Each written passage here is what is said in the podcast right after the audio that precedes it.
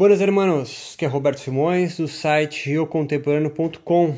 Tenho também uma plataforma EAD, robertosimões.ead plataforma.com e os podcasts que você já conhece. Se inscreve no canal riocontemporâneo.com e fique é, sabendo de quando eu lanço uh, os meus artigos e os meus podcasts, tá ok? Vamos falar de mal-estar, sofrimento sintoma no yoga moderno brasileiro. É... A gente pode diferenciar mal-estar, sofrimento e sintoma. Mal-estar não é uma angústia ou dor que sentimos, mas uma deficiência perceptiva da origem do sofrimento propriamente dito. O tormento é a angústia que se repete, que se remói, a angústia cuja razão causa ou motivo não se discerne muito bem, pode então ser predicado com mal-estar, diz o psicanalista Christian Dunker. Ele conceitua o mal-estar como uma impossibilidade de estar ou negação do estar. E não apenas uma negação pura e simples de bem-estar, sacou? Então, mal-estar não é o antagônico, o antônimo de bem-estar, sacou? Mas uma impossibilidade de estar é que causa esse mal-estar. É, mal-estar, então, pode ser a ausência de lugar ou sensação de impedimento de poder ascender espiritualmente. Dito de outra forma, talvez até mais direto, parafraseando até mesmo o psicanalista ali, é uma impossibilidade de encontrar ou abrirmos nós mesmos uma clareira na floresta da vida. Sintomas para mal-estar ou modos de sofrer podem ser fragmentados de liberdades perdidas e impostas a si e aos outros. Não obstante, normalidade é apenas uma normalopatia, ou seja, um excesso de adaptação ao mundo tal como ele se apresenta, mas que pode revelar um sintoma de extrema tolerância às agruras da vida. Logo, Kaivalya, um conceito no yoga traduzido aí como libertação, o último capítulo de Patanjali é tipo a salvação no yoga. Por sua própria definição das narrativas yogas no Brasil, pode estar adquirindo hoje, modernamente, um fragmento da liberdade perdida, concebida na percepção de uma alma imaculada, mas contaminada ou doente, em fluidez com o mundo, com a verdade, a realidade, sansara. E aí o mal-estar, sacou? Cada prática ou processo ritual do yoga, a tua aula propriamente dita, podem conter, implícito ou não, um desejo para fim desse mal-estar ou da impossibilidade de estar. Há um insistente reconhecimento dessa dimensão do mal-estar como inerente às relações entre existência e verdade. Um processo real de cura desse mal-estar ou impossibilidade de estar, alcance de Kaivalya, tem que passar pela construção discursiva do que nos aflige. É preciso explicar o cerne das narrativas de sofrimento são sempre transversais, ou seja, possuem casualidades específicas, pois a incapacidade do sujeito em reconhecer-se em sua própria história particular ou com dificuldade de estabelecer formas sociais universalmente compartilháveis causam, em última instância, a perda experiencial da causa do seu mal-estar, ou a alienação, ou yoga chama de avidya, a grande causa do mal-estar. Trazendo para o nosso contexto espiritual do yoga brasileiro, não desiste de mim, vem comigo na ideia. Enquanto um yoga indiano, pré-colonização inglesa, vivia sob o dossel hinduísta, é o hinduísmo que ditava as regras do que é certo e errado. Se tinha algum mal-estar, um sacerdote hindu, Brahmani, ia te explicar qual é que é, hoje chama psicanalista. As suas narrativas de sofrimento possuíam uma ordem justificada e assentada por séculos de tradição religiosa. Então, se você é um hindu antes da invasão inglesa e tem algum tipo de sofrimento, um sacerdote vai dizer para você qual é que é. E aí, explicando, introduzindo seu mal-estar numa narrativa de sofrimento, nomeando ele, você se sente melhor. Não se curou, mas está melhor, sacou? O mal-estar desaparece e você agora tem uma doença. Pegou a ideia? Não? Então entenda, Havia um ideal a ser alcançado, pois conservado pelos sacerdotes da religião, os brahmanes. Em outras palavras, o que os yogis brasileiros compreendem como sofrimento, aos indianos de outrora, como a divisão social em caça, a diferença entre gêneros e outros, para os indianos estavam todos justificados na infalibilidade dos Vedas e legitimados pela interpretação dos sacerdotes sedentários brahmanes. Não havia dúvida sobre os motivos do sofrimento, sacou? O cara podia se revoltar, mas estava ali nomeado qual é que era.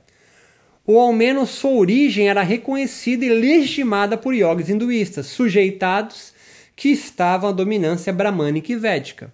Mais simples. Em uma sociedade organizada em torno de uma religião dominante ou ultraconservadora, todos os males, inimigos ou demônios estão nomeados e identificados. Expurgando-os, tudo se resolve. Vigiar e punir. Foucault. É notório que sociedades criam incessantes formas de vida que competem entre si em busca da superioridade. São linhas de fuga ao autoritarismo sedentário sacerdotal. Hum, não entendi. Simples. Budistas inventaram uma nova forma de vida dentro de uma sociedade dominada por hinduístas. Protestantes criaram uma nova forma de vida pautada no mesmo livro dos católicos e criaram uma nova forma de vida, que é a protestante. Yogis e yogis no Brasil, dentre outros, são alguns exemplos possíveis, tá ligado? Todos eles narrativas com as suas adequadas respostas e verdades, realidades que foram, estão sempre sendo, confrontada por outras cosmologias igualmente verdadeiras. É só pensar nos ateus parisienses com a chegada dos muçulmanos, né? Lutaram por igualdade, fraternidade, blá blá blá, queimaram o sutiã em praça pública e chega uma mulher muçulmana de burca e que entende que está tudo certo, não tem nenhum problema em usar uma burca e não entende porque as parisienses se maqueiam, se penteiam tanto, se perfumam, colocam as melhores roupas para outros homens ver elas, a muçulmana pensando, e enquanto casa estão com shorts rasgado, meio descabelada, suja, esfregando o chão para tirar a sujeira. Um yoga, mesmo enquanto darshana hinduísta, numa Índia, numa Índia é, organizada por Brahmanes, precisa igualmente inovar as suas formas explicativas de realidade quando apresentado às sociedades não hinduístas ou a novas formas de explicar a sua realidade e seu mal-estar. Entenda o que eu estou querendo dizer com essa frase. Um yogi que é agora apresentado a um novo colonizador, o protestante inglês, é confrontado, se cria um mal-estar, há um lugar de transitoriedade, a explicação do mundo iógico frente à explicação do colonizador protestante é deslegitimado, sacou? Todas as interpretações narrativas, religiosas, míticas, científicas, artísticas, filosóficas ou imaginárias correspondem sempre às condições sociais, políticas e econômicas em que estão sendo inseridas, pois não há um prontuário classificatório, mesmo que sejam os divinos, que incluam todas as mazelas sociais em que nós, seres humanos, possamos nos engendrar. Pensa no índio tupiniquim sendo confrontado com a cosmologia é, é, de um padre jesuíta. Quem ganhou isso aí? Isso é fácil você responder. Uma das formas de explicar o mundo perderam. Tanto que Tupã é tipo Deus para você. E a Umbanda? Colocou Jesus como Oxalá, sacou? Você já entendeu quem perdeu. Uma nova forma de vida erigida, transformada ou mantida, significa, nas palavras desse autor, o Christian Dunker, nada mais do que uma perspectiva.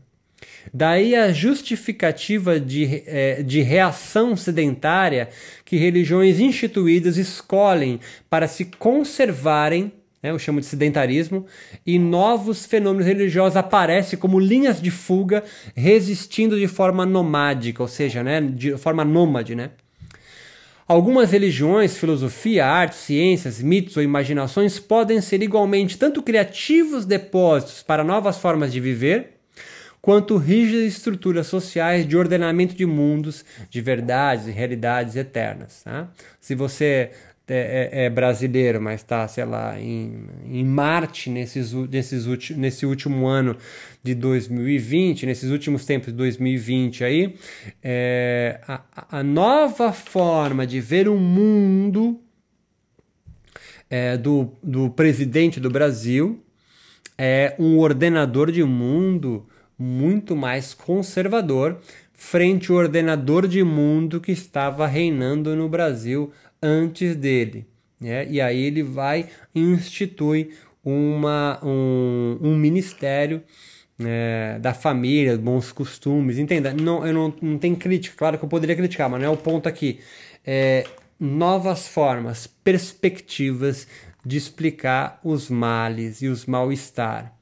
As religiões, especificamente, podem se comportar como narrativas ordenadoras de realidade que minimizam as angústias de um grupo específico de indivíduos, quanto aprisionamentos de vida. Há ambivalentemente sempre um mal-estar humano implícito ou não, como realidade imediata, ao mesmo tempo que um desejo inato em preservar-se existindo nos acompanha e impele seres humanos a produzirem novas e novas narrativas de vida e de morte. O yoga é uma nova narrativa de vida e de morte que os brasileiros estão entrando em contato a partir de 1960. Pegou o meu rolê ou não?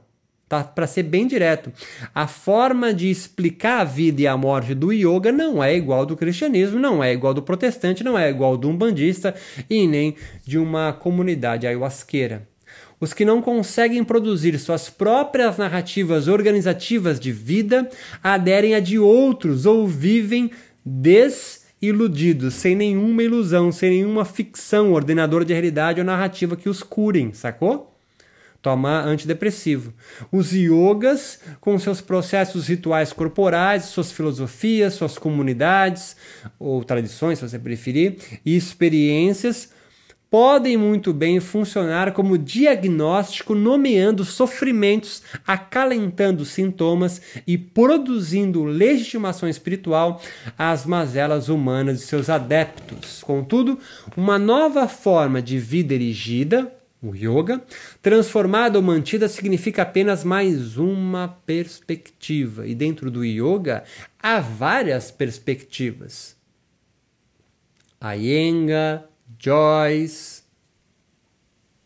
Hermógenes, De Rose, Prembaba. Por isso mesmo, as religiões estão sempre transformando suas próprias perspectivas ou morrem os adeptos da narrativa religiosa grega foram sucumbidos ou perderam dominância pelas ficções católicas. Todo ordenador de realidade precisa se arriscar no jogo da vida social em que estão inseridos de forma criativa para continuar a ditar sentidos aos seus crentes. Nenhum ser humano conseguiria reunir forças suficientes para sustentar sobre suas próprias pernas sem um ordenador de realidade, pois há sempre um prestígio mortífero que nos espreita. A gente sabe que vai morrer. A gente sabe que é finito, mas nos compreendemos infinitos. Aí está uma diferença humana frente a outros animais.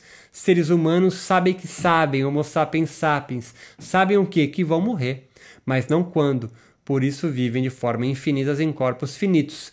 Se queremos pensar o diagnóstico como reconstrução de uma forma de vida, no duplo sentido prático e teórico, devemos partir da evidência discursiva de que as diferentes formas de vida pressupõem suas próprias práticas produtivas ou improdutivas de nomeação do mal-estar, é um autodiagnóstico.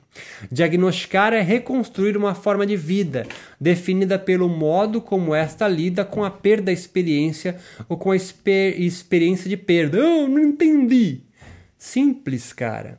Se você é um evangélico, é, um até um espírita kardecista e sua vida não está indo bem, um dos uma das possíveis, um dos possíveis discursos para nomear esse mal-estar é a obsessão de espíritos obsessores.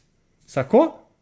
E aí você vai lá, faz um banho de descarrego, sei lá o quê, e, e, e, limpa. Se você é um yogi, de repente você precisa então alinhar as suas energias prânicas, alinhar a, é, os chakras, e aí a, tem é, posturas específicas, pranayamas específicos, até mantras específicos para fazer isso acontecer. Sacou? Há um diagnóstico e há também uma forma de vida, sentido prático e teórico, para resolver isso. E pressupõe, então, práticas produtivas ou improdutivas de nomear o mal-estar. Para um yogi, se apresentar como forma, para um yoga, para se apresentar como forma de viver válida, antes de mais nada, precisa saber nomear o que compreende por mal-estar. Sempre que surgiram yogis propondo novas sistematizações de suas escrituras, desde Patanjali, entre os séculos, sei lá, 8 a.C., ou Matsyendra, séculos depois, século 10, 9 depois de Cristo, ou entre os brasileiros Hermógenes de Rose e Prembaba, por exemplo, anunciando yoga terapia para nervosos, o Swast Yoga, o mais antigo, ou Wake and Love, o do amor.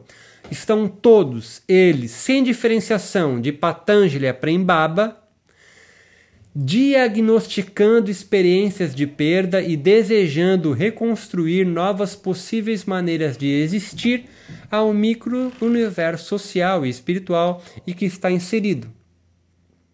A questão perda da experiência ou experiência de perda reside no conceito de alteridade ou alienação espiritual ainda não percebida. E esta percepção de perda da identidade, alienação sendo metamorfoseada em alteridade, pode ser sentida na preocupação em desenvolver uma nova forma de vida distante da alienação espiritual. Direto ao ponto. Quem decide vivenciar o yoga como filosofia de vida deseja reconstruir a sua vida, pois diagnosticou um mal-estar, mas esse diagnóstico foi agenciado por um jeito de yoga que se mostrou mais ou menos eficaz a esse intento do que outros disponíveis no mercado espiritual vigentes. Yogas diferentes promovem distintas formas de vida, ampliando a capacidade de pensar por si mesmo e o sentimento de singularidade que somos ou deveria. Esse processo, longo e gradual, traz consigo um sentimento intrínseco de unicidade, ao mesmo tempo integração. Samadhi? Mais simples, muito mais do que enraizamento, faço parte de uma linhagem única e preciso descobrir meu papel social, tipo casta, experiencia-se uma rizomatização, fazer parte do todo Enquanto a alienação centra-se em não saber ou sentir-se ignorante sobre si mesmo e o mundo em que nos rodeia, a alteridade nasce da necessidade em perceber-se com qualidades pessoais ou espirituais que nos diferencia dos outros. Só na alteridade espiritual, homens, mulheres, trans desenvolvem condições diferentes que os libera a construir seus próprios jeitos de viver em suas realidades. Não sigo como peregrino ou buscador, mas nomadicamente minha própria clareira na floresta da vida. Possuir a alteridade, deste modo, não significa sentir-se melhor do que os outros. A eterna busca de um suposto yoga raiz, verdadeiro, perdido, deturpado. Mas perceber-se singular, único, diferente. N não há busca o yoga rizoma. Por isso esquizo o yoga, o yoga do diferente. Essa singularidade espiritual, entretanto, se reconstrói ou se constrói em meio à gregaridade e momentos de solitude, isolamento e contemplação. Dentro dessa concepção, um yoga vivido na Índia estratificada por castas, sob ordem cósmica de uma religião dominante, autoritária e sedentária, exigiu de alguns yogis nascidos sob colonização britânica e julgo religioso cristão protestante readequarem seus sentidos de vida e por isso que surgem novos yogas. Não é uma deturpação, é uma necessidade. É sob essa circunstância que nasce mais uma narrativa yógica, o yoga postural, que se diferencia a cada gregaridade que se transplanta, afastada do clero hinduísta, seja entre brasileiros, japoneses ou escandinavos. Essa readequação yoga postural moderna, eu falo yoga postural moderno, né, porque alguns entendem que yoga tem uma obsessão por asanas, não é uma obsessão por asanas, é o yoga na modernidade que cresceu, ganhou notoriedade. Né? Essa, esse yoga postural moderno, realizado pelos indianos no fim do século XIX, não no, no Ocidente, e está ainda em processo, sofrerá outras inovações em contato com a espiritualidade latino-americana, e aqui entre os brasileiros, entre outras tantas. Mas é que o Brasil sempre nos interessa mais, que eu estou falando de você. Por mais que continue se assentando nas escrituras milenares dos Vedas, setores da sociedade brasileira irão sempre agenciar yogas ao redor de suas próprias narrativas explicativas de mundo nativas ou sincretizadas. Um exemplo atual, 2020, é o início da apropriação de yoga advindo da bricolagem do Kemet Yoga com a cultura hip hop das comunidades do Rio de Janeiro, denominado e denominantes de yoga marginal mas que reflexos parte da sociedade brasileira, sob égide da secularização, privatização religiosa e de modelos da economia capitalista de consumo globalista, vem produzindo nos corpos, mentes e almas e formas de viver dos brasileiros.